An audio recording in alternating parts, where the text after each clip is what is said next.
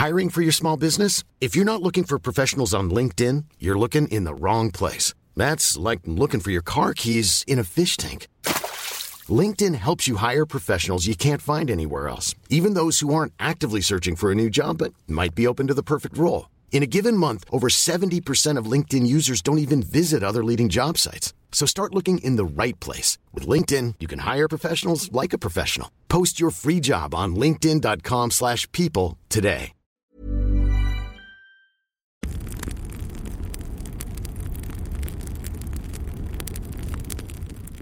Hello and welcome. My name is Justin, and his name, Is Matthew. yes, it is.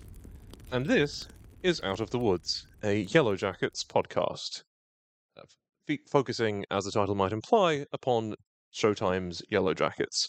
Just warning you at the outset, this is not a spoiler-free podcast. Although we are only discussing one episode in depth today, plot elements from the entire season are fair game. So, be warned. Uh, yeah. So, uh, Matthew, how are you feeling today?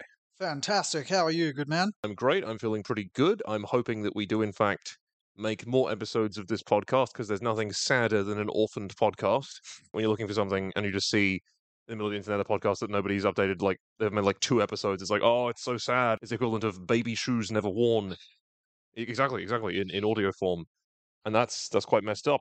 So yeah, you person listening to this now will know whether that is the case or not. You know something we don't, and that's amazing. So uh, yeah, I probably should talk a little bit about uh, my history with this show. I uh, first heard about it on a Vox.com article, which probably gives you a pretty good idea of my political beliefs and general station in life. I was trying to make this podcast as apolitical as possible, but I've sort of ruined that right out of the gate. Um, and yeah, it just seemed like a really interesting show. And then I watched the first episode as it came out, was immediately hooked. This is the first time in a long while that I've been this interested in something as it was coming out. And you know, I think that, as Nicolas Cage says in the movie Pig, we don't get a lot of things in this world to really care about. And this show is something that I really care about and think is really good. And then I bullied you into watching it. Yep, yep. Just as a side note, I yeah got bullied into watching it Yes. by him. Yes. And yeah, I watched it all in one sitting and forgot most of it. So this should be interesting. which is good because I most things will be a surprise to you. Yeah. So yeah, yeah. Um, today, today we are appropriately enough discussing episode one, simply titled "Pilot," directed by Karyn Kusama, written by Ashley Lyle and Bart Nickerson. Matthew, what did you think of the episode? I thought it was good. I think the acting's good. Yep. A lot of interesting plot lines. Absolutely. A lot of teasers for stuff that'll come out. later. Loads of teasers. It's Really a looking forward to the second season. the show is positively a coquettish slattern with how much it is teasing. I have to say, rating wise, I would give this episode a 9 out of 10. For reasons we'll get into, I think it's just a phenomenal pilot. It just sets up the characters so well in a relatively limited space of time. It does the dual timelines thing so well. It is occasionally confusing, we'll Mhm. get to. I love the decision, and we'll talk about this, to start with the most fucked up thing they ever do. I mean, I say that, maybe it isn't actually the most fucked up thing they ever do. Pretty sure it's a well established fact that, you know, to make a great story, you start off there, then you go back Exactly. Exa- exactly. You you started the exciting. It's like in a video game where you have all of your cool powers and stuff at the start, and you lose them. You have to slowly get them back. Yeah, and you're initially really bummed out, but then once you're a few hours in, you're like, this is good, actually. Exactly. Exactly. So without further ado, let us get started on the episode. So we open in a snowy landscape with blackened, barren trees, and a young woman is running across it, making tired and pained and terrified noises, while pursued by an ambiguous group of humans making simulated animal noises. And these animal noises are freaking terrifying. It's like, well, it's it's sort of not like I did just then. It's actually good. Like the movie No, Evolution. No, I, oh, that movie is terrible. Sorry, though, but no, that, that movie is oh, Julianne Moore spent a. I know you hate Julianne Moore, but even sorry, Julianne Moore fans, but one half of our podcast is not like Julianne Moore. Hey, I don't hate her. No. I just don't love her. That's fair. That's fair. We don't get a lot of things in this world to really care about. Um, what you already said. I know, maybe I'm making a out of a catch with this podcast. But yeah, anyway, the simulated animal noises are terrifying. The young woman has dark hair and relatively pale skin. This may be important later. She is bleeding from the foot and clearly in great pain, and she is running from these ambiguous pursuers. And then she falls through the ground into a spike trap. And there is the Dead Z's. Dead Z's, precisely. And she is pictured there, impaled on the spikes, and it is really gruesome. I really appreciate just starting us off with that seeing this is not your granddaddy's cannibalism show. No, certainly not. We're not going to skimp on the visuals. We're going to get right in there. And there's a shot of her impaled, and like you can see her finger twitching a bit. Oh, it's so messed up. And then eagle eyed viewers will notice that there is a heart shaped necklace around her neck, which is also something you'll have to put a pin in. I'll be saying that a lot. Take a shot every time I say, put a pin in that. Yeah, we're gonna end up with a voodoo doll full of pins. Absolutely, we will, which is very much something that would be in the show. And then figure appears over the pit that she has fallen into, watching her. Its face is obscured with a strange mask, but we can see that it is, is has pink Converse sneakers on and is wearing a co-ed naked soccer t-shirt of the kind that were all the rage in the 90s. And also, I should point out that this figure's, you know, ethnicity cannot be made out, but they seem to have a sturdier physique. And that is all I will say. Because then we cut to a craggly, vaguely sopranos-ish voice saying, I'll never forget the day I heard what happened to their plane. I mean, that could have been me out there. Except not really like that at all. But anyway, we see a middle aged drunken woman being interviewed by a conventionally attractive uh, middle aged Indian lady. And she is like, So what do you really think happened out there? And it cuts to a middle aged uh, principal of a school saying, All I know is what happened out there was a tragedy. And then it cuts to her saying, Did you know any of those girls particularly well? And it cuts to a chubby bloke in a bar saying, Hell yeah, I knew some of those girls pretty well back in the day. Uh, spoiler alert. Yes, yes. Spoiler alert, he didn't. and then they also cut to an old lady in the uh, in a retirement home saying, "Now those girls gave a damn about trigonometry," which is extremely funny. And apologies to any mathematics fans out there. I also didn't give a damn about trigonometry when I was in Yeah, school. Point point out to me someone who did. I mean, Our friend Tom probably quite liked trigonometry. Anyway, anyway, we cut from that. It is clear that the Indian lady, who I feel comfortable revealing at this point is named Jessica Roberts, allegedly, is interviewing all of these people about a terrible event that happened. A team of girls soccer players that crashed in the woods. And it cuts from said principal saying, you know, uh, some of these students, no big loss, if I'm honest, which is extremely funny that he's just like, yeah, a lot of a lot of students at my school could die, and I reckon humanity would probably be okay. can't win them all. Yeah, but he's like, no, not these ones. They were champions, which kind of reminds me of Miss Li and Daria. You know, their obsession with the football team. Like, if you can squeeze some money out of them, it's all G. Hmm. Anyway, anyway, we cut from that to the titular Yellowjackets playing some soccer. Now, again, apologies to any viewers who know something about soccer. I extremely don't. So all I can say is that they are playing soccer good. Uh, Tai is the first person in shot, and there's the character of Allie, who is a young nebbish girl who is kind of crap at soccer and is not very good at it, and like gets the ball taken from her a lot of times. Uh, we see other characters such as Shauna, uh, Lottie, the goalie Van, who spoiler alert is my favorite character, and then Jackie, the captain of this team, a pivotal character, a character who you described as Well, uh, she looks a bit like a Siamese cat went blonde and pretentious, which is like one of the best things I've ever heard. And yes, Jackie, the captain of the team, conventionally attractive, pretty girl, heads the ball into the goal. It gets kicked into her head and then it goes into the goal. This is something I can actually talk about and something that I actually think is very important because it's a metaphor for her life. Because she didn't really have to work to head the ball into the goal. They all did the rest of the work. It just happens to bounce off her skull into the goal, which is not something, in my opinion, correct me if I'm wrong, you can really set up. It just kind of works out that way. She is a recipient of privilege and luck. But she will. to uh, geometry and physics, which again is another Yes. thing that we don't know a tremendous amount. Absolutely. If there's one thing this is making me realize already, it is the huge amount of things we don't really know about. Ball was kicked from a different angle. Yes. Might have ended up completely different. Precisely my point, my friend. Hmm. Precisely my point. But yes. So there, we cut away from that to a montage with the Smashing Pumpkins song Today, which you don't like very much. Yeah, not a massive fan of those guys. That's fair. Yeah, if you met Billy Corgan and he was like, Billy Corgan, Smashing Pumpkins, you'd be like, Matthew backing away slowly. Absolutely. yes, that is that is what you would be.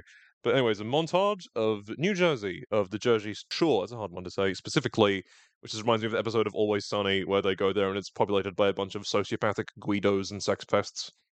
And we see a middle class, wealthy teenage girl's bedroom. There are issues of Sassy magazine, some hallmarks of normative femininity, and we can hear rather grotesque sex noises as a conventionally attractive young blonde guy is fingering Jackie.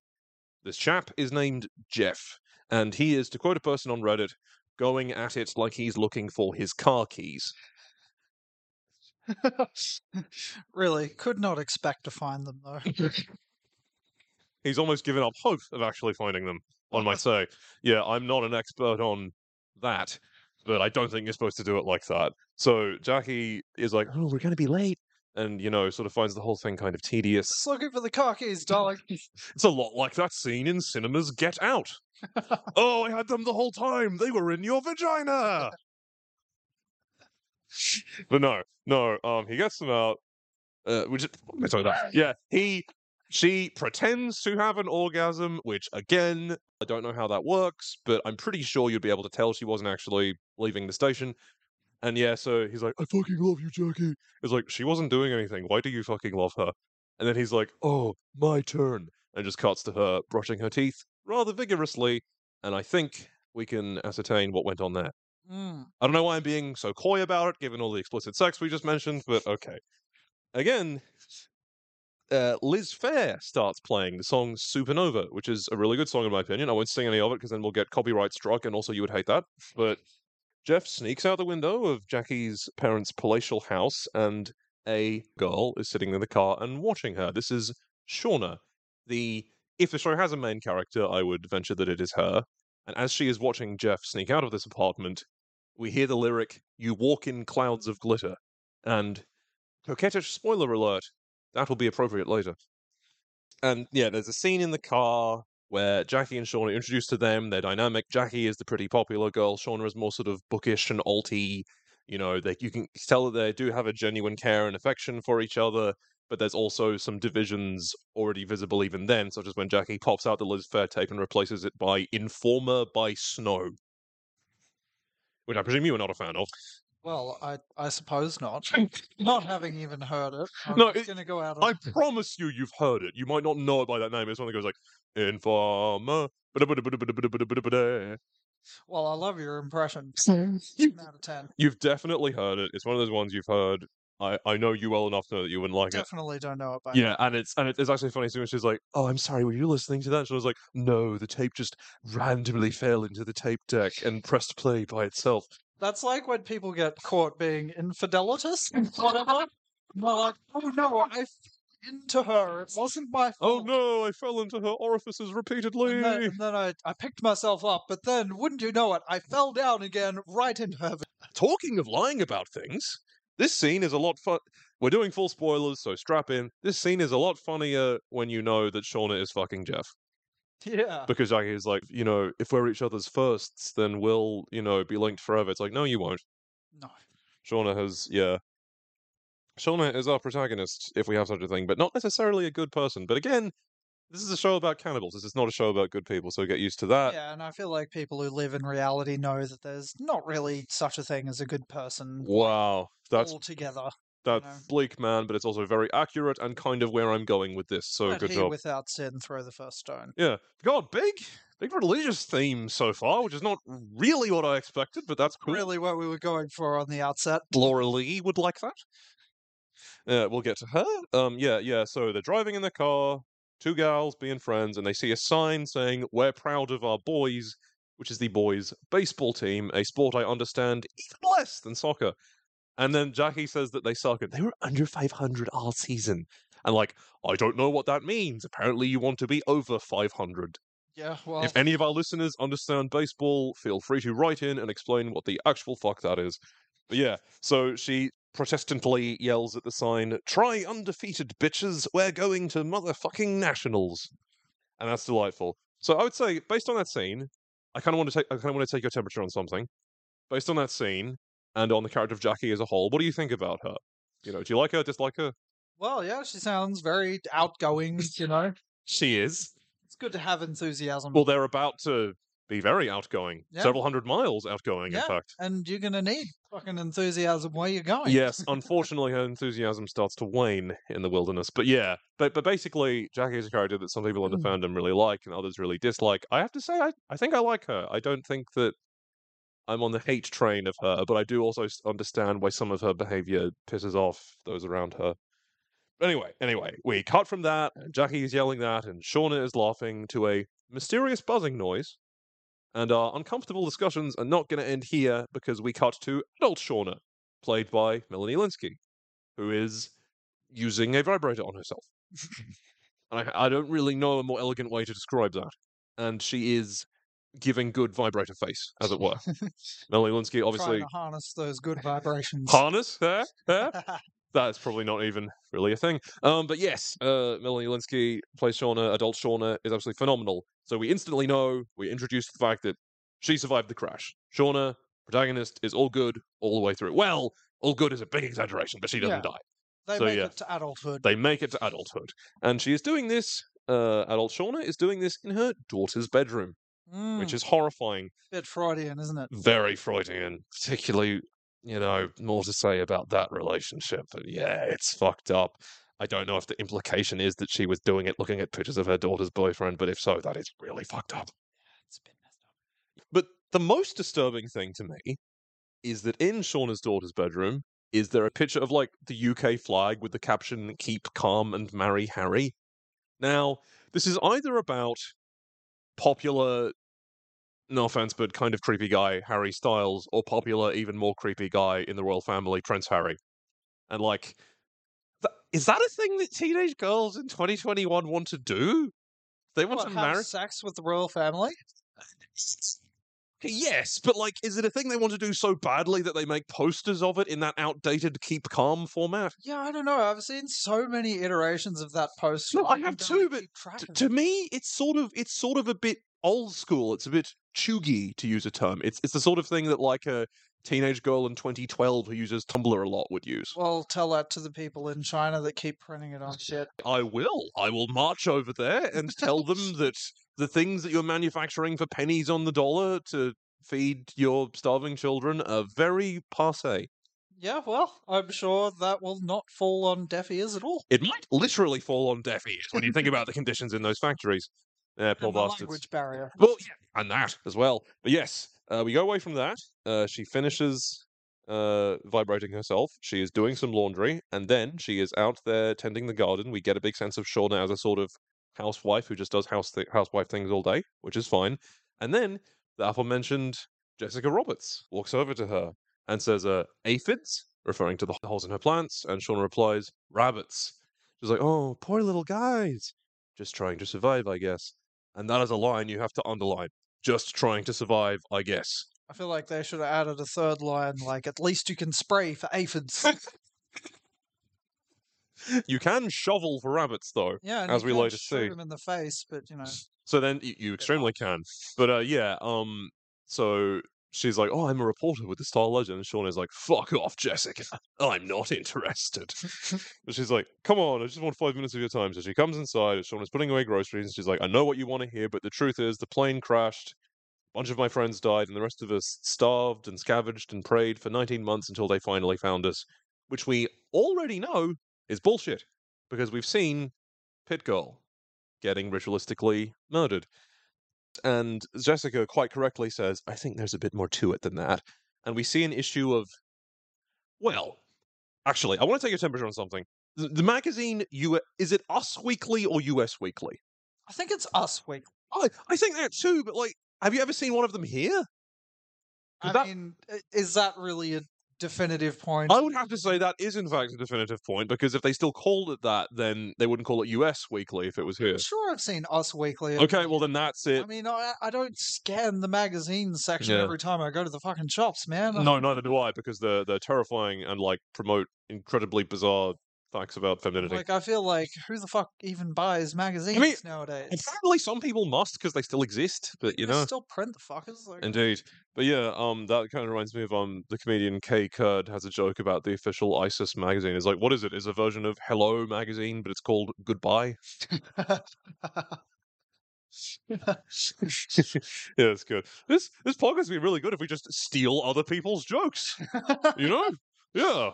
Surely it wouldn't be the first one. It extraordinarily would not be the first one. Yeah.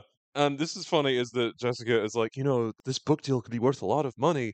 And she points out her house is like, You're an elite athlete. Is this really how you wanted your life to turn out? It's like, her house is fine. She has a nice house in the suburbs. Like, she's doing fine, you know? What is she talking about? Yeah, well, some people just don't know what they got till it's gone. Quite. And I suspect that by the end of this series, much of it will be gone.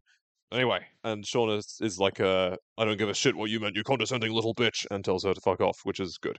So then we cut to another character, a middle aged lady, uh, in a beautiful seaside area facing a, a vista of the ocean.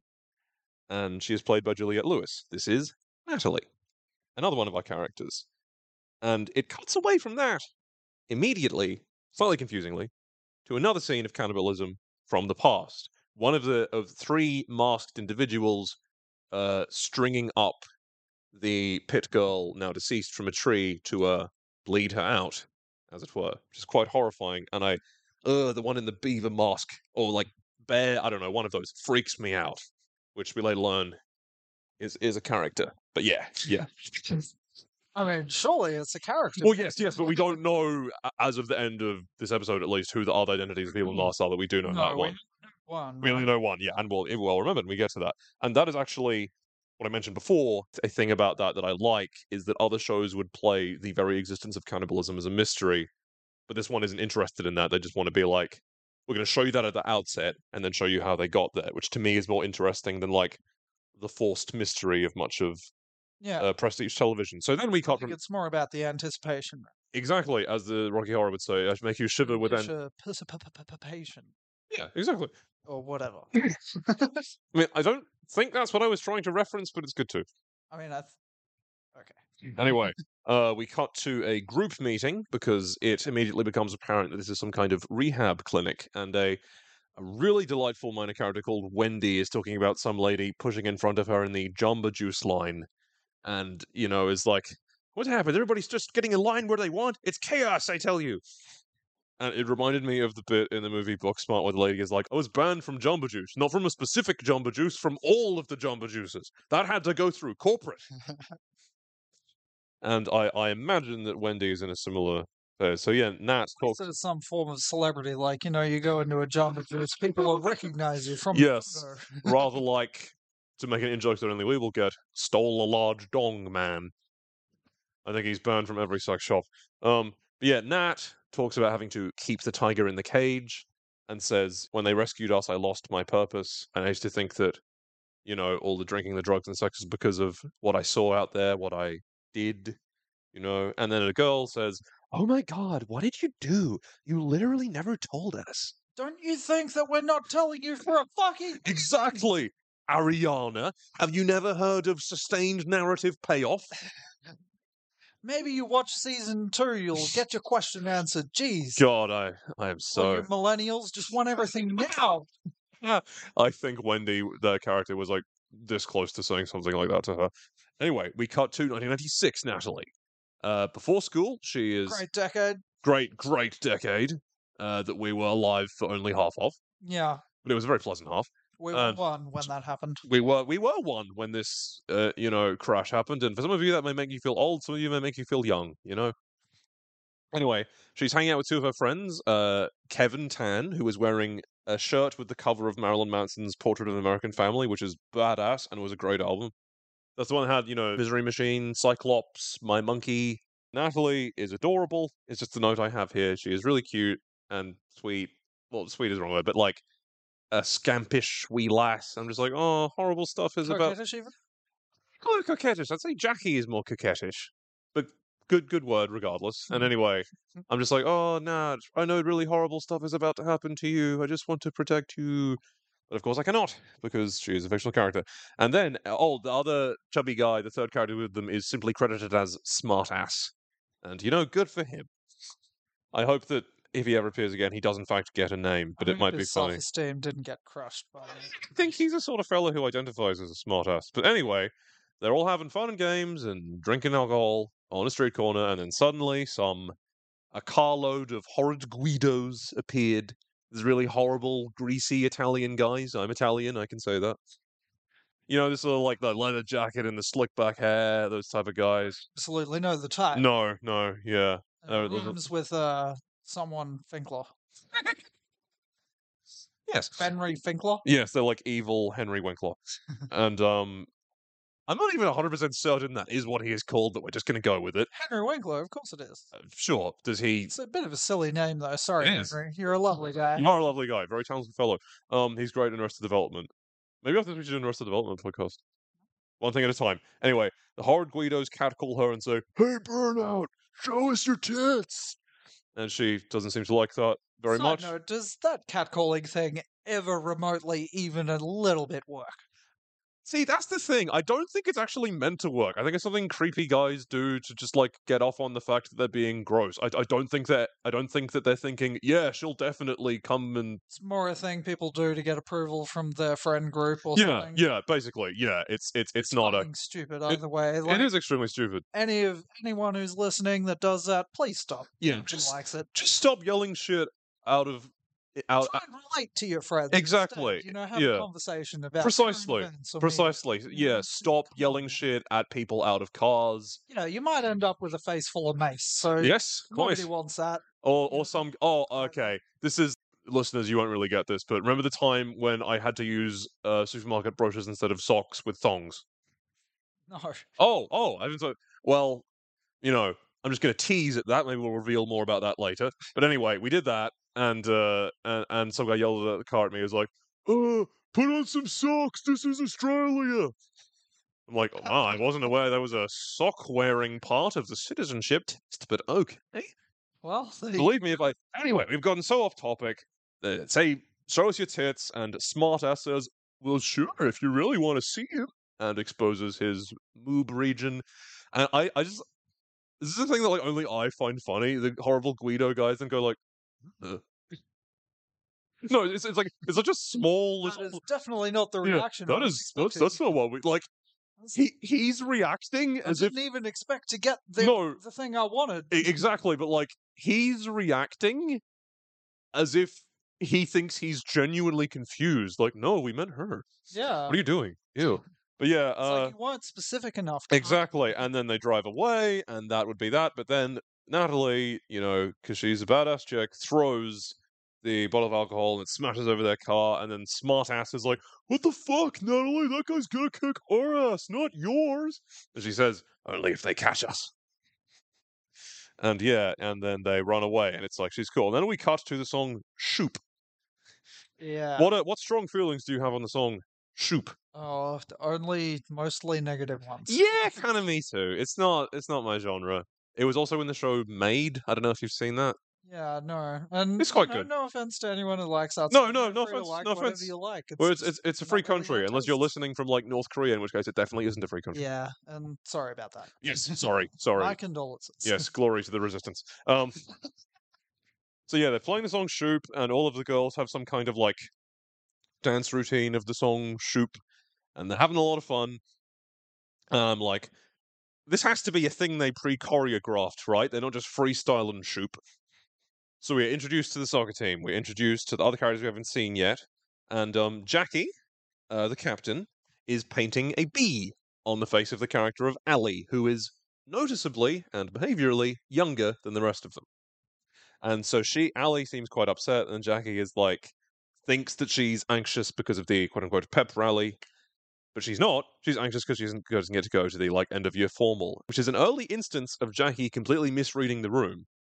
The show is so well written that like even from the outset, they're showing us that she's not actually that good a leader. I mean, nobody's perfect. Anyway, anyway, anyway. Um, so yeah, the character of Van, uh, redhead girl, uh, the goalkeeper comes over to finish painting that bee on her because the coach wants to talk to Jackie, and uh, Van is my favorite character. I love her. And then she's like, "I'm the only freshman who got asked. My dress was gonna be amazing." And she's like, "Well, you know, you can just you can wear it next year." She's like, "You don't get it, Van, because nobody asked you." She was like, "Wow, that is such a twatish thing to say."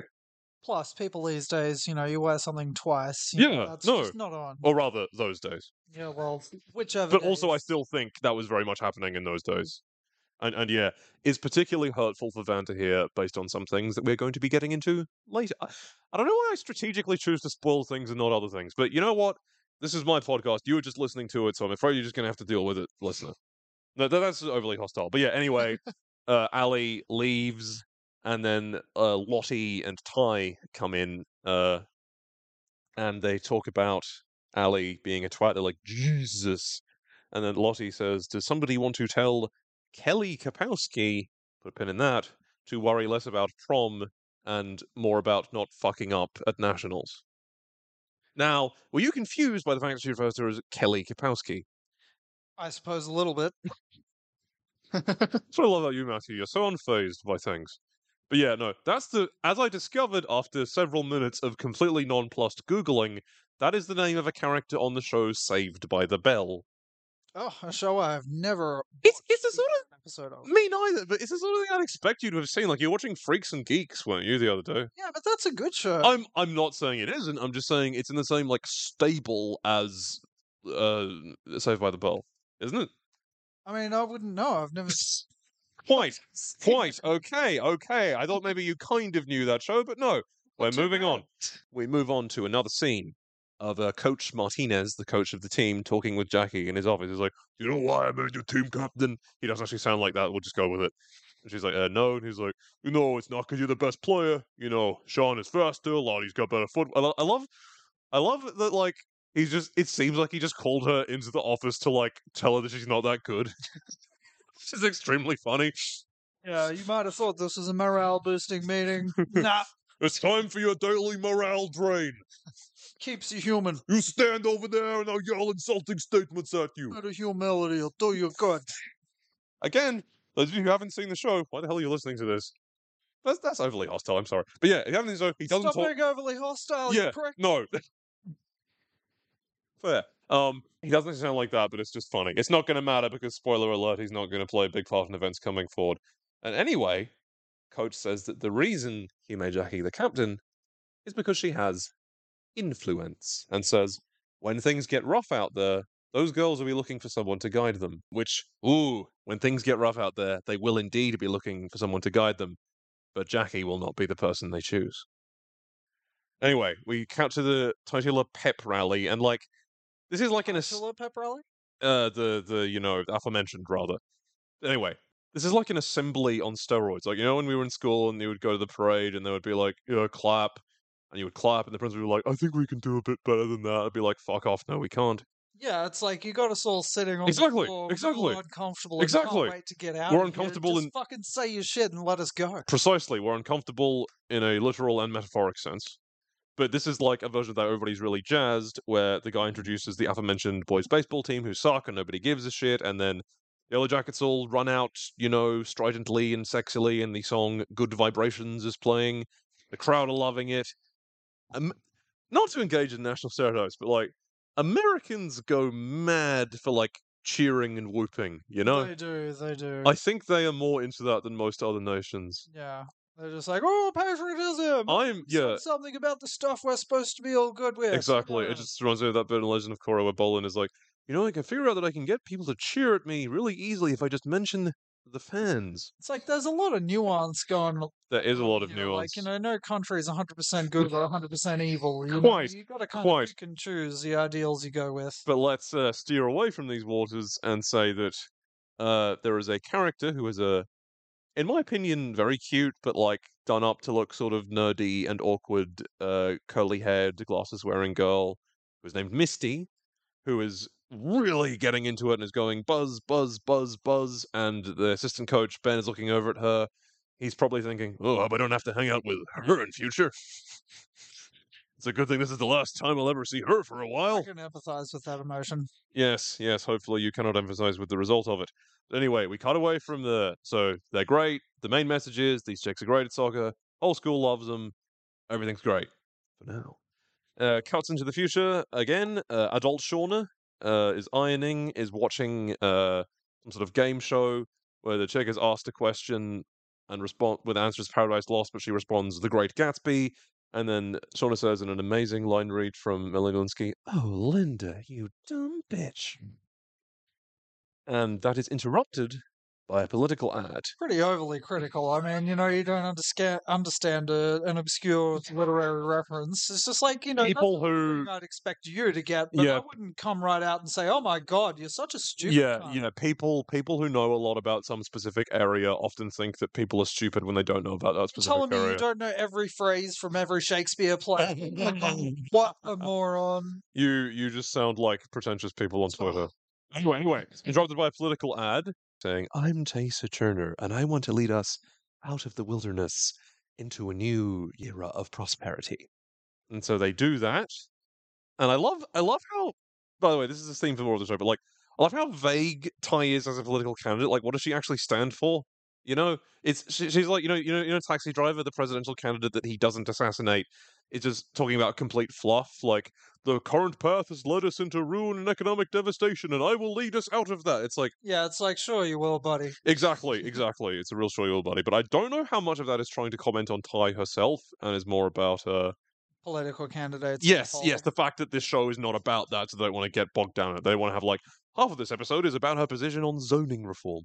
Yeah. I mean, I would like that, but It's, nobody like, else not would. necessarily relevant. It's, It's just like, extremely this not relevant. Political. And they cut to her with her very beautiful and significantly younger wife, Simone, classic politician thing, and their son, Sammy, who is creepy as fuck. They do have a very sort of idyllic sort of They do, yes. household and No, relationship. abs- abs- don't well, it appears that. See, that's oh, the thing. absolutely on the outset. Yeah, yeah, that's the thing. And that's the thing with any political relationship. You know, You Absolutely. have it all look good. No, see, see, that's the thing. That's the thing. It's it's like uh, Simone really loves and cares about Tai, but Tai likes. Uh, we're kind of jumping ahead here, but like Tai likes her, but is not necessarily like head over heels with her. We introduce to Tai, her family. The she is the chick from the soccer team. We're she is a third survivor that we have seen confirmed.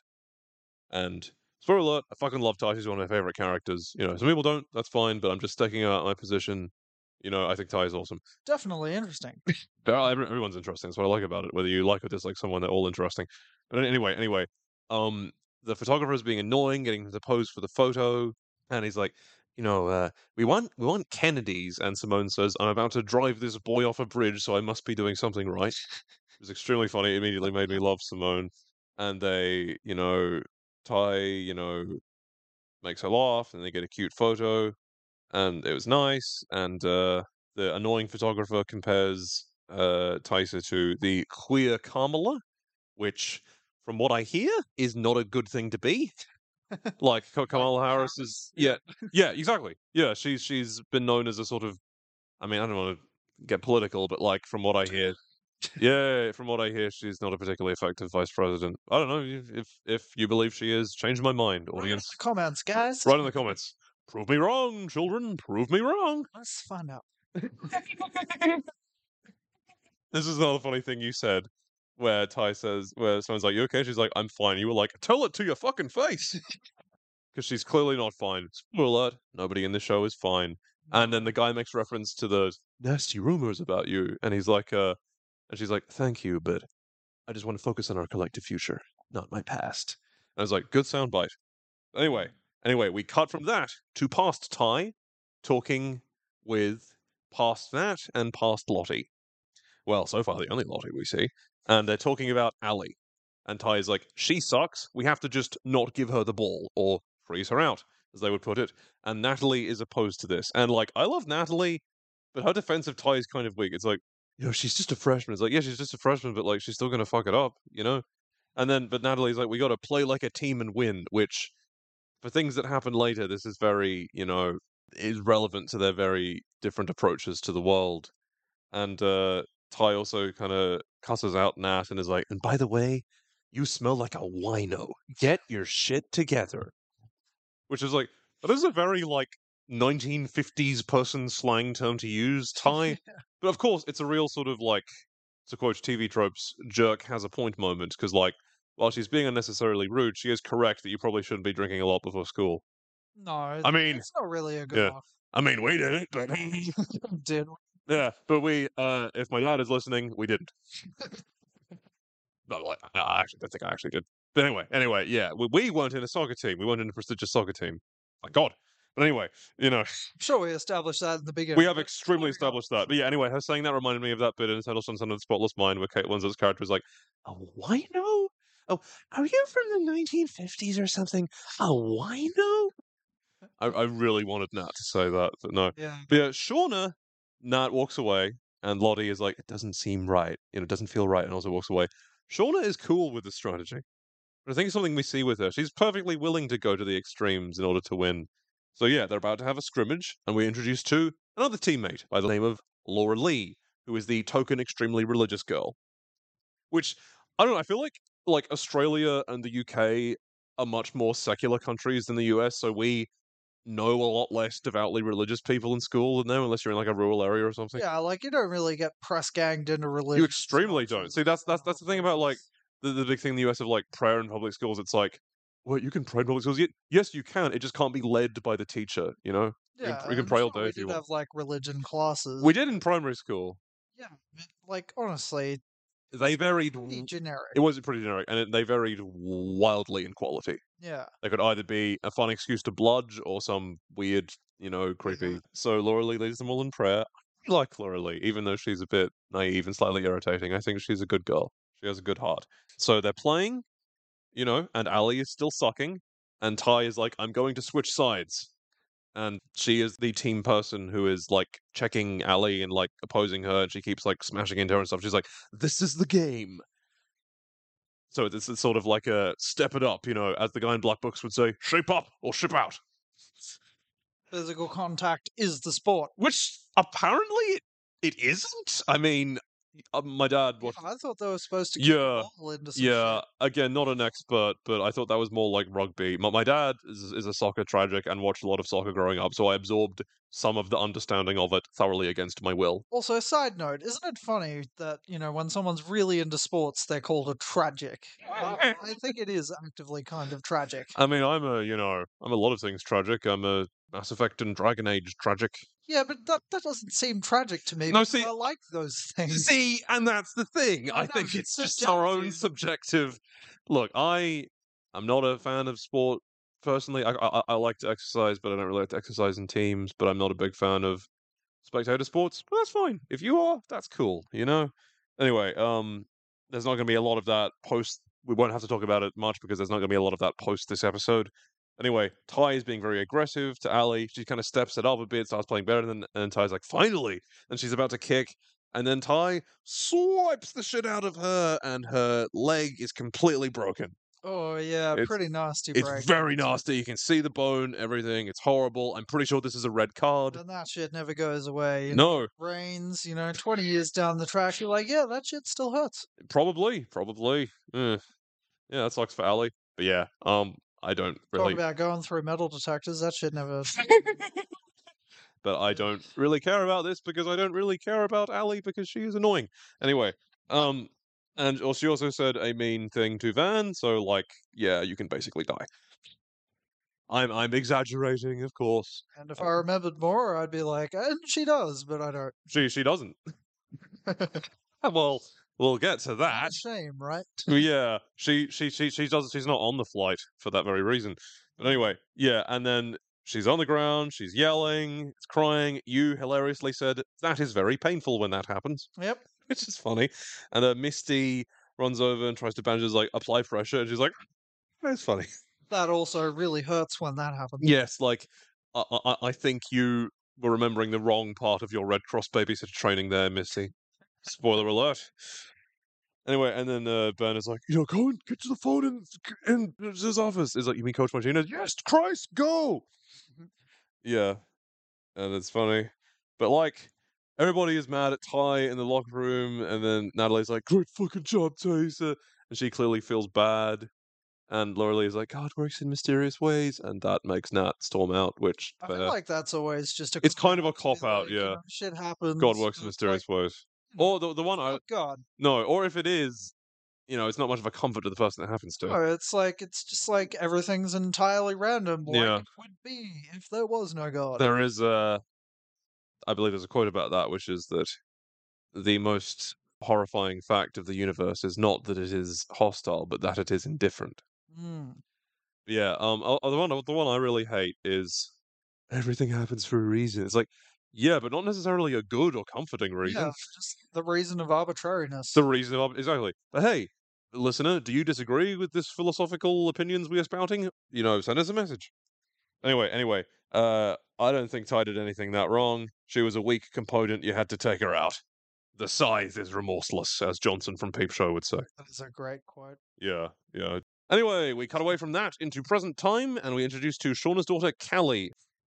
She she sucks, and I think the reason she annoys Shauna so much is because she reminds her of Jackie. Callie is his daughter, and she's going out with her boyfriend. Shauna's like, "Oh, I thought we could hang out," which like, okay, Callie sucks, but like, from her perspective as a teenager, you probably don't want to hang out with your mom, you know, or mom as they would say. So like, I kind of get it, but like, still, don't be such a bitch about it. Anyway, anyway, anyway, we got Callie, we got uh, you know, Shauna fist bumps Callie's boyfriend, who she was masturbating over before, so that's Yeah, I bet she'd rather fist fuck her. Ah! Him? Uh, you know, he'd rather he. Fi- yeah, look, we get it, we get it. Anyway, Gender's just a concept, really. quite what a concept. But anyway, um, so Callie. Oh, uh, sorry. Before, mention- b- b- before Callie's boyfriend shows up, she's talking with Shauna, and she's like, "Is Dad working late again?" And she's like, "Yeah, he's having a lot of problems with the inventory database." And she's like, "I'm sorry, Mom." So yeah, um, she think they both think that Jeff is cheating on her. Is he? Is he not? We don't know yet. Anyway, uh, cut back into the '96 timeline, and Shauna is in her room, which is a really cool room. It's like in the attic and it has like Nirvana posters. No, Yeah, I, I would love to have that room. that's still cool. In the 90s, that's okay. It's Current cool now. times, That's, yeah. Oh, it depends who you are. But a- a- any, anyway, they're talking, and Jackie is giving Shauna unsolicited fashion advice, such as wear the boob dress. Which, for people who think that Jackie has some kind of repressed attraction to Shauna, that's some pretty good evidence there. Also, it'd be fr- pretty funny if she walked out just in a in a in a dress that she'd like made together, like you know, sewn together a bunch of breasts. Ah! Ah, that would be It's kind of like that uh, Lady Gaga dress. Ah, That'd be horrifying and good foreshadowing of like what is about to happen. I was thinking more like a dress with like disembodied boobs just drawn on it. Oh well. but but that works too. Um, but yeah. Anyway, and they're talking about that. They're like saying it feels weird to go to the party, and Jackie correctly points out that it's not like not going is going to unfuck Allie's leg. And uh, you know, Shauna is annoyed at Jackie for telling her what to wear, and for telling her that this guy who she finds gross wants to hook up with her. She's like, I don't want to, I don't want to hook up with Randy fucking Walsh. Like the character of Randy, literally every time someone mentions him, they say his name like that, like Randy. Like they're surprised that he is being mentioned at all. and anyway, yeah, Jackie's like, yeah, you're probably right about him. I once heard, saw him get outsmarted by an escalator. And then Shauna is like, I once heard him ask who invented the Pope. But like, that's a stupidly phrased question, but it's not actually a stupid question. The the position of the Pope had to be invented by someone. Reminds me of that bit in QI where that dude was like, koalas invented rice. Which in turn reminds me of that bit in the episode of Daria where the guy's like, You're saying he didn't introduce rice to the Japanese? Teach them how to make sushi? Yeah. Yeah, and then Jimi Hendrix said to me, Man, I can play the guitar, but you taught me how to make it sing. Anyway, uh, yeah, this I, I love this podcast is just turning us into us referencing things other than the show. Yep. You know, it's like you get a bunch of other little podcasts in for the bargain. Oh, it was bound to happen. It was, if you know us at all, it was psychotically bound we to love happen. a good tangent. Oh, just call us the, the Tangent Twins. anyway, it cuts to a stereotypical wild teen party in the woods. It's like the bit in Brass Eye was like, there's a bloke over there doing a spliff, he's smoking a crack. this is a drugs party. He's ingesting a narcotic. Would you look at that? Would you look at that? And then they're doing that, and Nat is there, and her friend Kevin with the Marilyn Manson shirt quite reasonably says, What am I doing here? And then uh, Smart Ass runs over with some LSD and is like, I got us covered, bro. Lucy in the sky with diamonds. That And then- reminds me of that onion thing that was like, guy in floral print shirt wastes everybody's time by not having any narcotics. Me. Yeah, and then Kevin, as he says this, quite reasonably points out that was like the least efficient way to say that. And then they're playing the song uh, "Miss World" by Hole, which I like because she goes, "Somebody kill me." And I'm sure we've already made this point, but ha, Courtney Love. Yeah. What a train wreck. In the eyes of m- much of the public, more like Courtney Hatred, Yeah, well. which would, that would be my drag name. you know, I, anyway, anyway, cuts mildly confusingly to the present. Nat is leaving in a taxi, and she asks the guy in the taxi how many people upon leaving rehab asked to be driven to a bar. Which is Probably a great deal. a great deal is very much the implication of what she was saying. And uh, the guy asks, "Do you want to be driven to a bar?" She's like, "No, she's catching a flight because she wants to see someone." to a bar. Well, eventually. All in good time. Yeah, it cuts back to the Wild Teen Party. Everybody's doing alky. Shauna is staring longingly at Jackie, you know, in a way that is like, I'm jealous of you, but I also want to bang your boyfriend. I also maybe kind of want to bang you. It's complicated. Being a teen girl is complicated. Yeah, And then- I don't miss being so complicated. Uh, If I ever That's a good- that's a good quote. I don't miss. That sounds like something out of like The Goldfinch. I don't think I've seen that, but okay. Don't don't see it. The movie is terrible. The book's quite good. Anyway, anyway, it's, or um, I don't know, like the Haunting of Hill House. Like I don't think I miss being so complicated. I'm glad that's recorded for posterity. That's a beautiful quote. Anyway, anyway, uh, the character of Randy.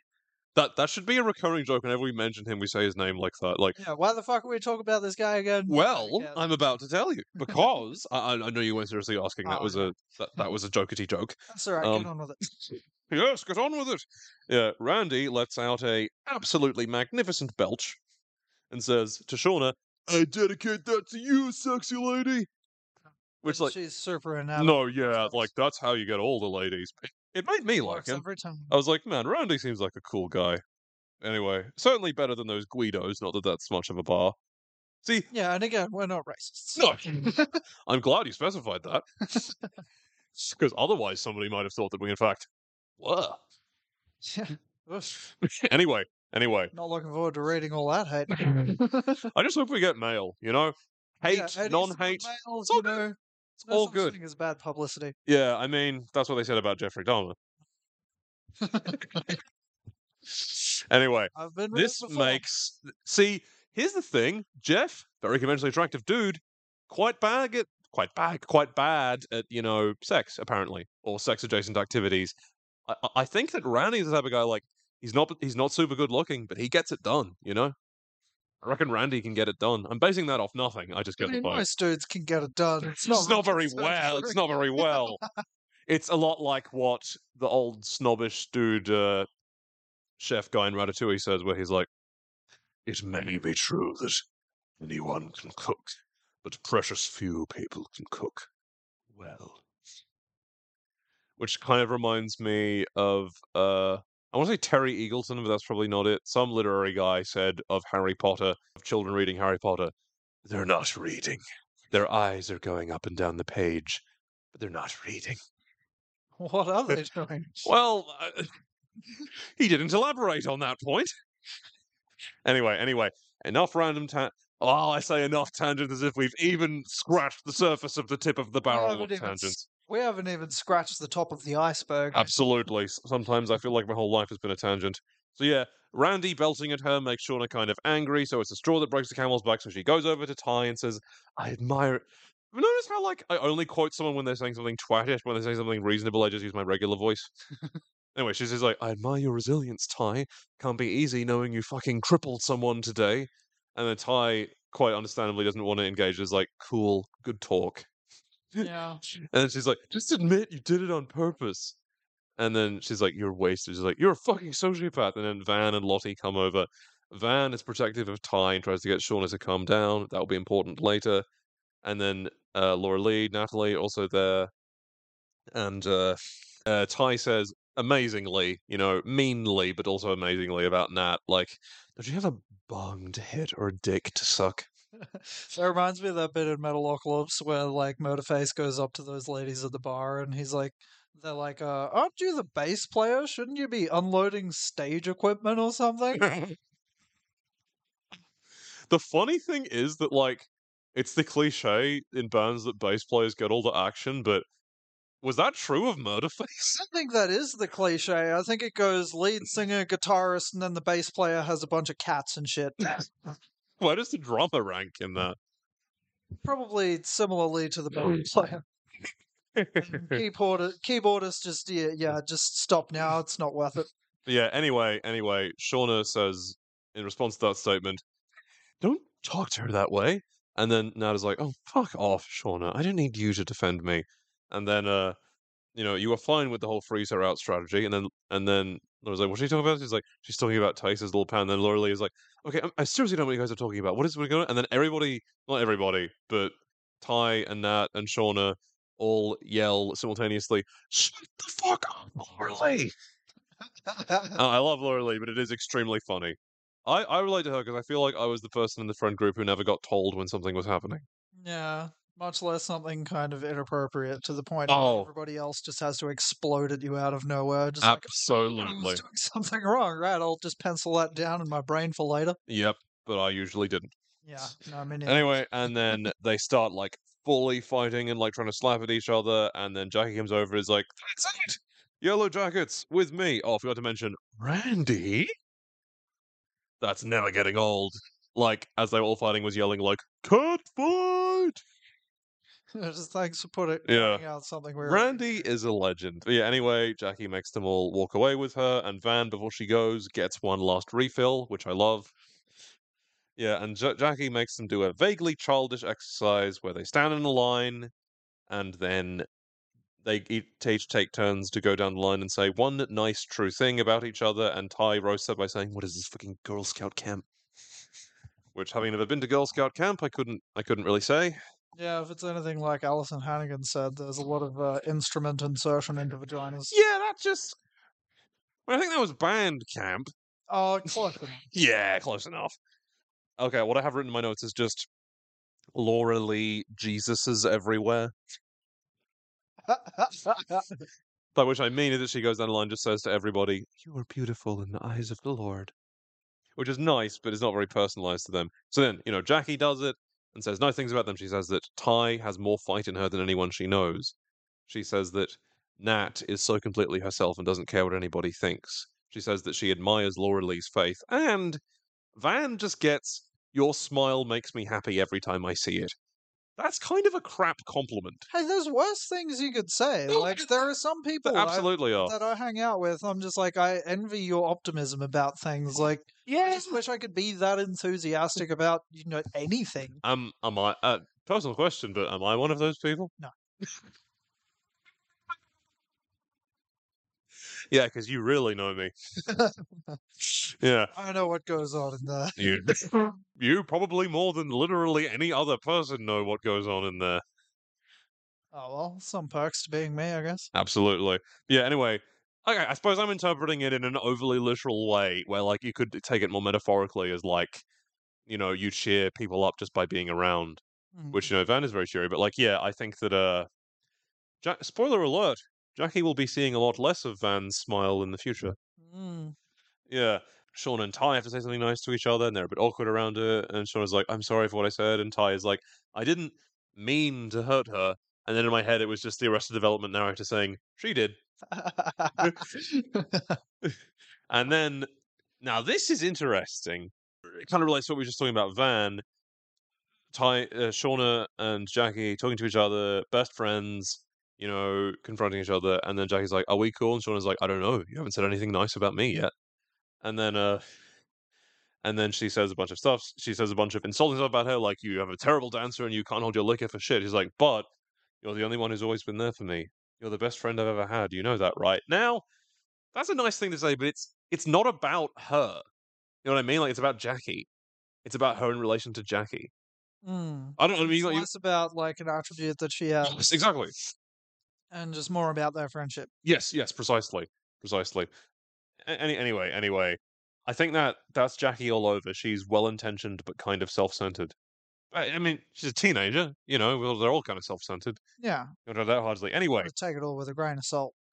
down by the water, or possibly down by the river, I can never remember. By PJ Harvey starts playing, It's a I think Down badass song. by the Rivers by Neil Young, so you probably mean Down by the Down by the Water. Water. Not to be confused by the Decemberist song Down by the Water, that's also good. But yeah, the Peter one's like, "I'm this man, swim in the water.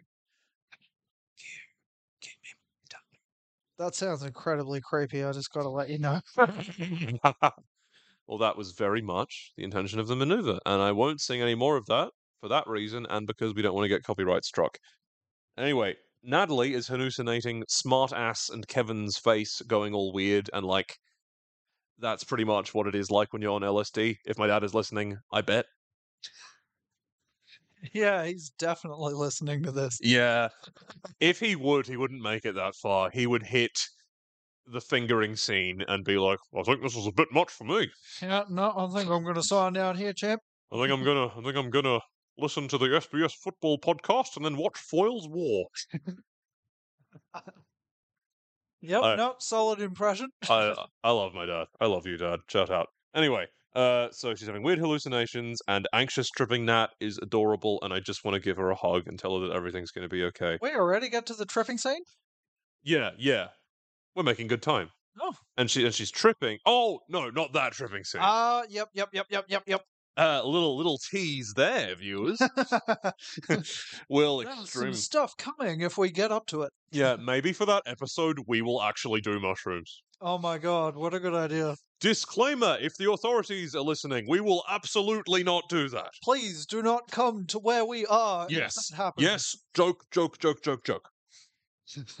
Anyway, Nat hallucinates Misty and sees her there, and she seems genuinely anguished by that. But like, I could totally see Misty, awkward and nerdy girl that she is, going to this party but being too shy to actually go over and interact with anyone. It's like, was she there? Was she not there? I, I love that little, you know, element of her. That's great. And as down by the water is still playing, we get a we get a scene again from the cannibal timeline of figures in various animal masks cutting up the meat that we can assume belongs to poor Pit Girl. And I gotta say, even as a vegetarian and a non cannibal, that meat looks fucking tasty. Did- did- did- did- Didn't it look nice? I mean, yeah, it's fried to perfection, man. Yeah, juice. And like, what messes me up is. you get that nice char flavor from the Yeah. fire. Yeah, Go- Mind sampling a bit. Actually. it's it's like in Red Dead Redemption 2, you gotta you gotta cook your shit by the fire. yeah. Well, It, it- how else are you gonna cook it? although, well, yeah. I guess you could get some kind of flaming steed. I feel like it's a bit of a waste to set some other larger piece of No, I- I was- fire. Yeah, I was thinking it was some sort of supernatural creature, but it'd be hard to ride. Um, Anyway, anyway, anyway. unless you're Nicolas Cage in Ghost Rider. Oh, that movie's awesome. On our movie podcast that we inevitably spin out of this, we'll have to cover Ghost Rider because that movie is awesomely terrible. We should we'll see how we go. another another, another podcast idea I actually had was uh watching and ranking every Nicolas Cage movie that I was going to call Cage Match. Guys in the comments, sound off. Sound off, sound off. Yeah. Anyway, anyway, yeah, they're eating they're eating people. It's a brutal scene. It cuts to later. The song stops playing. Jackie, Jeff, and Shauna are driving home. Jeff is driving them home. Jackie is being a twat about curfews. She's saying like, you know, drive me home first. and then uh, Shauna's like, "I have a curfew too," you know. But she's like, "Yeah, you know, it's like the world doesn't revolve around you, Jackie." But she might regret that she chose to do that because when she leaves and they drive off, uh, plot twist: Shauna and Jeff start banging. Mm-hmm. She's banging her best friend's Kind boyfriend. of wish that the world did revolve mm. around you now, don't you? Yeah, yeah, because then mm-hmm. that wouldn't happen. Yep. Quite. Not a few of the protagonists Let's- of reality. Let's let's be clear. Jackie is. I like Jackie. She's kind of chode adjacent, but she still doesn't deserve that. That's pretty horrible. Yeah. Yeah. And this is this is funny. Like they're about to have sex, and Shauna is like, "If you come inside me, I will raise the baby out of spite and train it to be a killing machine that eventually hunts you down and murders you." Which, you know, brutal. Very brutal, and also possible foreshadowing. Yeah, well, Yeah. Anyway, I'd like to watch that spin off. I I hope we do. Anyway, anyway, um, now this is a line that I really got to call attention to because this is just a a heartbreakingly sad line that is not really, you know, they don't really make a thing about it in the episode, but I just really it made a big impact on me. Where Shauna says, as they're about to fuck, "Tell me you love me. I won't hold you to it, okay? Just say it." That's so fucking sad. She just wants to hear the words. She's given up on somebody actually loving her. She just wants to hear the words. Yeah. That's so sad. Yeah, I guess that's pretty sad. I didn't really have anything else, but yeah. Yeah, I guess anyway. neither did I. We jump to current timeline Shauna. The aforementioned rabbit is nibbling at her garden and she brutally murders it with a shovel. As you do. It was similar to the bit, it was like, you c- the, the little belly bit where he's like, you can kill me with a trowel, I'm an owl. It's like that bit in Dogtooth too, where they Yes. kill that uh, cat. The cat, yes, the cat is the most dangerous animal there is. Yeah. And then the and then she she smashes her brother's hand with a hammer, and he's like, "A cat with a hammer jumped in through the window and hit him." that movie's awesome. If you if you like Yellowjackets, watch Dogtooth. It is a badass movie. Uh, gotta love Yorgos. I like. Oh, dude, imagine if your ghost guest directed a Yellowjackets episode. Oh my god. That would be fucked. Yeah, if anyone in the production team's listening, get him in. and you know they are. Yeah. anyway, anyway, definitely. uh, Shauna kills the rabbit, and this is interesting. Sh- The, she bloodies the hand with the rabbit blood. The, the blood shoots up and lands on her hand that has the wedding ring. I think that's important. I think that was a very intentional Surely that's detail. important. Yeah, she she goes to a room, opens a safe which has a bunch of journals and a burner phone in it. She takes the phone from the safe, rings somebody, and simply says, "We need to talk." Anyway, we cut to a montage with a cover by Paloma Faith of the song "Never Tear Us Apart" by In that was in the director's cut version of Donnie Darko. Good song. Good, good, good song. So we are shown the houses of the various Yellowjackets, and that is cool. We see Jackie's perfect rich girl house. Uh, Nat lives in a trailer, naturally. Laura Lee, a simple but you know perfectly fine room praying to a picture of Jesus. And this is where it gets more interesting. Lottie, the tall lanky girl, if you're having trouble remembering them, uh, I say that with love as a fellow tall lanky person, is um she's in a massive room, alone, kind of being treated like a child, sitting at the edge of the table, given some food and pills by a completely dispassionate nurse, a maid rather, and these pills, I think, for the treatment of schizophrenia. So keep an eye on that. And Van, ooh, this tells you a lot about Van. She has to wake her mum up because she's passed out drunk on the couch, which is sad.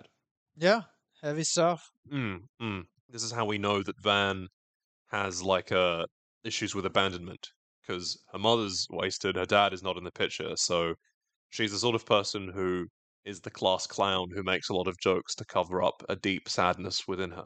That sort of stuff leaves a mark. Yeah. Not that I would know anything about that. Oh no! Neither of us would know anything No, about that. no, no, Completely- No, no, no, no. Completely foreign territory. Hmm. anyway, yeah, it cuts uh, to Travis and Tra- Oh, uh, we haven't met them yet. It cuts uh, to Coach Martinez and his wife and his two sons. He's saying goodbye to his wife, but they clearly don't love each other anymore. Travis is irritated by that fact, and uh, Coach Martinez and his sons get in the car and drive away. And we see Shauna getting her acceptance letter from Brown. Uh, so that's cool. And she packs up and leaves. And they get on the plane. It is revealed that Lottie's dad paid for the plane. Apparently, this is the only way he shows affection because he is a rich bastard.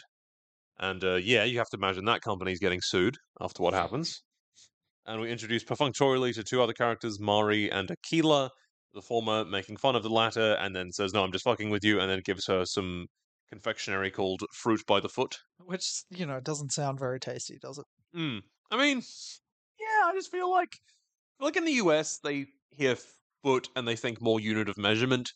But still, I Ah. yeah, but still, I By don't. By the way, what's with the Yeah. units of measurement? No, Like, yeah. Hey, just gonna put the whole nation of the US on blast. You know what other nations use the imperial measuring system? Uh, Myanmar and Liberia. That's all. And one of them's phasing it out already. exactly. Liberia, I believe, is phasing it out. So the metric system is just better get with the program. Yeah, Imperial's dead. Come on, Exactly. go with the program. Although I say that, but like I feel like we use, you know, kilos, we use kilometers, we use stuff like that, liters, but we for height we just say like six foot. Yeah, Like I, I was, it is weird. I, I like was, apart from for height, uh, like that's about it. And yeah. only in reference to humans. Like you know, you go to buildings, it's back to meters again. yeah, back to meters again. You know, like I, mountains, meters. I was talking with my friends from university who are from Singapore, and I said they're like, "How tall are you?" I was like, "I'm six foot six. They're like, "I don't know what that means." I'm at 197 centimeters to my Singaporean listenership. And then they're like, "Fuck, that's tall." Precisely. And I didn't say fuck because they're very wholesome. Oh, Yeah, Mari Nakila, blah, blah, blah, blah, blah, blah. Okay, Jackie's concerned about Shauna because apparently she doesn't do well on flights, so she gives her a Valium and says, I know, I know, I'm basically the best. which you know, any friend who gives another friend drugs, great friend. yeah, you were like, this is really where I started to warm up to Jackie. No strings? Oh fuck yeah! if I had a Valium, you'd be the first person I'd give it to. yeah, anyway, cut to modern day. Modern day Tai and Shauna meet in the diner. Shauna shows Tai a postcard with a mysterious symbol on it and says that, you know, this is how someone is threatening us. Shauna resents Tai's political career because she says we're supposed to stay out of the public eye. You know, she's like, I saw you on fucking television. She's a bit miffed about her being a politi- political candidate. But then Ty says to Shauna, Don't worry, so long as nobody does anything crazy, we have nothing to worry about. And then the Arrested Development narrator said, Everybody did something crazy. Yeah, it's politics. And the show, yeah, we cut to Nat getting all her shit out of a storage locker. She meets a, I gotta say, fantastically portrayed creepy man named Dave. He's like, name's Dave. And she's like, Hi, Dave. Yeah, yeah, yeah, yeah. Juliette Lewis as Natalie is amazing. Uh, they're all amazing. They're all, amazing- they're all amazing. Uh, Tawny Cypress as a Tai is effing spectacular. And then he's all like, you know, the vultures have been circling it for years, you know, but I keep telling them as long as the rent is paid. And then uh, Nat is like, I think it'd be good to reconnect with some old friends. We cut back to the cannibal timeline. Misty is serving the meat to the folk in masks. Note for posterity, including her, there are eight people. Mm. So yeah, we know that Misty participates in the cannibalism. She is the only one whose identity is revealed at this point. And plus, I feel like it should be obvious that she'd be into it. oh yeah. No, see that's the thing, like from the first frame they showed Misty, I was like, she's secretly the one who's behind it all. Yeah. Because like you haven't seen the show and you wouldn't want to, but in the show Pretty Little Liars, um, in the first episode there's this girl who's kind of dorky and awkward that they all make fun of. And it's like she has no reason to be in She's there. like, you won't be laughing when I'm snacking on your entrail, bitch. beautifully phrased. A similar a similar vibe. Anyway, uh, Misty is terrifying. We're introduced to adult Misty, played by Christina Ricci, which it is one of the biggest leaps of this show to try to make us try to convince us that a character played by Christina Ricci can be considered unattractive. I know, she's pretty hot. She's very beautiful. And yeah, uh, she's a nurse. She's terrifying. Some lady chucks her food on the floor. Whole misery complex. thing misery complex, exactly, exactly, and pisses herself. Definitely gets well fleshed out throughout the series, from what I Oh. remember. No pun intended. and uh, yeah, she withhold meds, withholds meds from a disobedient Aldo, and says, uh, "Don't fuck with me." And as she's walking out, she says, "Happy Friday, ladies," and everybody doesn't give a shit. And like, it is just one of the funniest and also like saddest recurring gags that show how every other human finds Misty personally repellent. Like everyone, yeah. it's it's so sad. Like, I don't feel like I could muster the courage to be, you know, Absolutely. standoffish to. Yeah. Yeah. But that's the thing. She only, as we'll see going forward, she only really exacts her revenge so far, anyway, on those who are like within her power. Mm. She only, she only stabs down. Yeah, she, as I was saying, she, she reminds me of the quote from Derry Girls: "You will go far in life, but you will not be well liked." It's too bad that we already know there aren't any sort of the terror adjacent uh, plot lines in that. Like, you Hmm. know, do you know what I mean by that? You know, I don't want to go in and Which- spoil another Which series. which plotline specifically? Can you vaguely gesture towards it? Oh well, you know, sorry listeners, but uh, you know that bit where um the doctor dude covers himself in poison. yes, yes, yes, yes, yes, yes. So that they'll, and they die. yeah, yeah, yeah, good, yeah. sort of thing. Like you that- know, that since bit was she badass. the food, you know, Oh, she could have so good. totally, you know, like Yeah. dosed their meal. I mean, the amount of survivors we know about is less than the than the eight people we see in that scene. So maybe she does. yeah, well, someone yeah, we may well see that. should be Anyway- interesting for season two. Back in the back in the past, we see the cultists walk, walk away, and it pans up to a beautiful shot of the mountains while an absolutely haunting score plays, with you know a choir going like ah, except not like that at all. Because that just sounded like the fit-in immigrant song.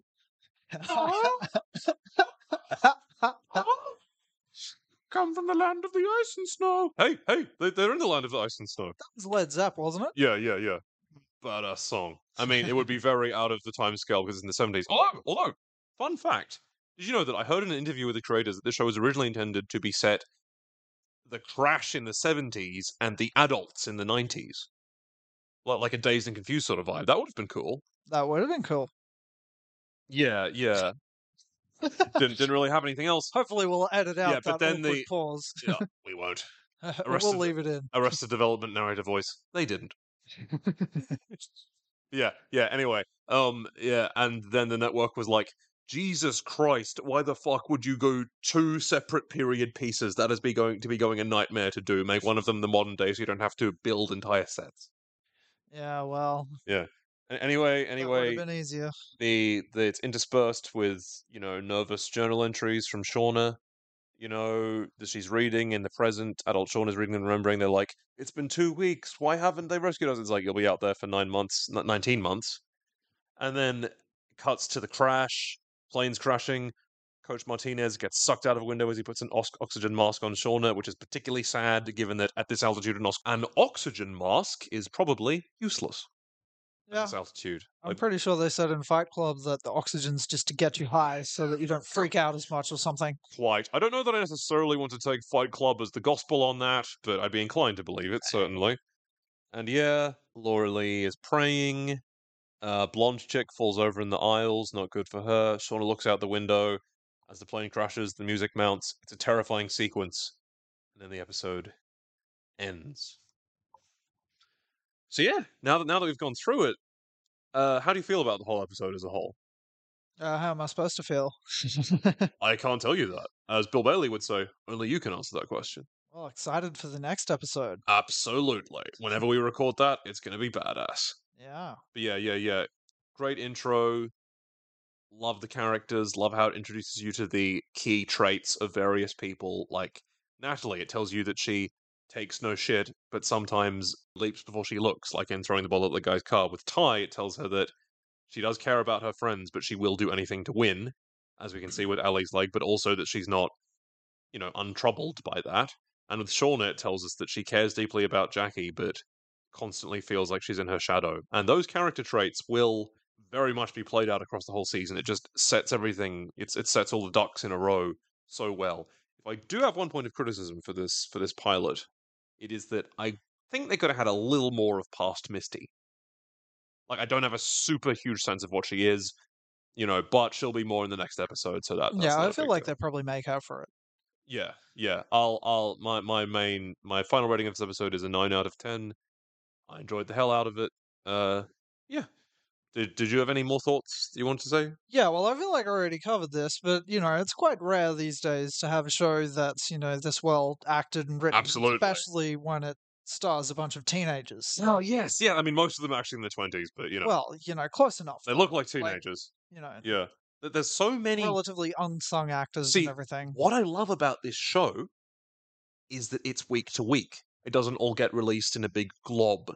And shows that are written and designed about, around being released in a big glob are, for the most part, terrible, in my opinion, because they mm-hmm. don't have to keep the audience's attention from week to week. So entire episodes are just boring or meaningless. The whole thing feels like a nine hour movie. You know yeah, what I mean? and I feel like because I did watch it in a big glob, even though it Oh, didn't come yeah, out that way, like I, I kind of missed a lot of the subtlety and anticipation. Oh, yeah, yeah. So be- the whole like will they, won't they, Mm, and mm. all that sort of thing. We'll get more into that as we go. To be clear, I'm not opposed to watching things in a big glob. I'm just No, saying, it was like, great as well. Like, yeah, yeah. but you know, I feel like I did still miss a lot of the subtext and everything. Absolutely.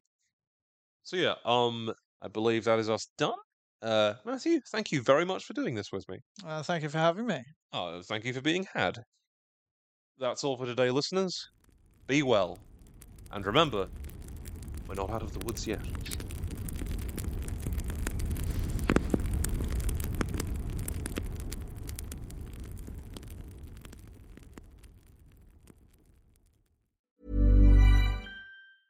Even when we're on a budget, we still deserve nice things.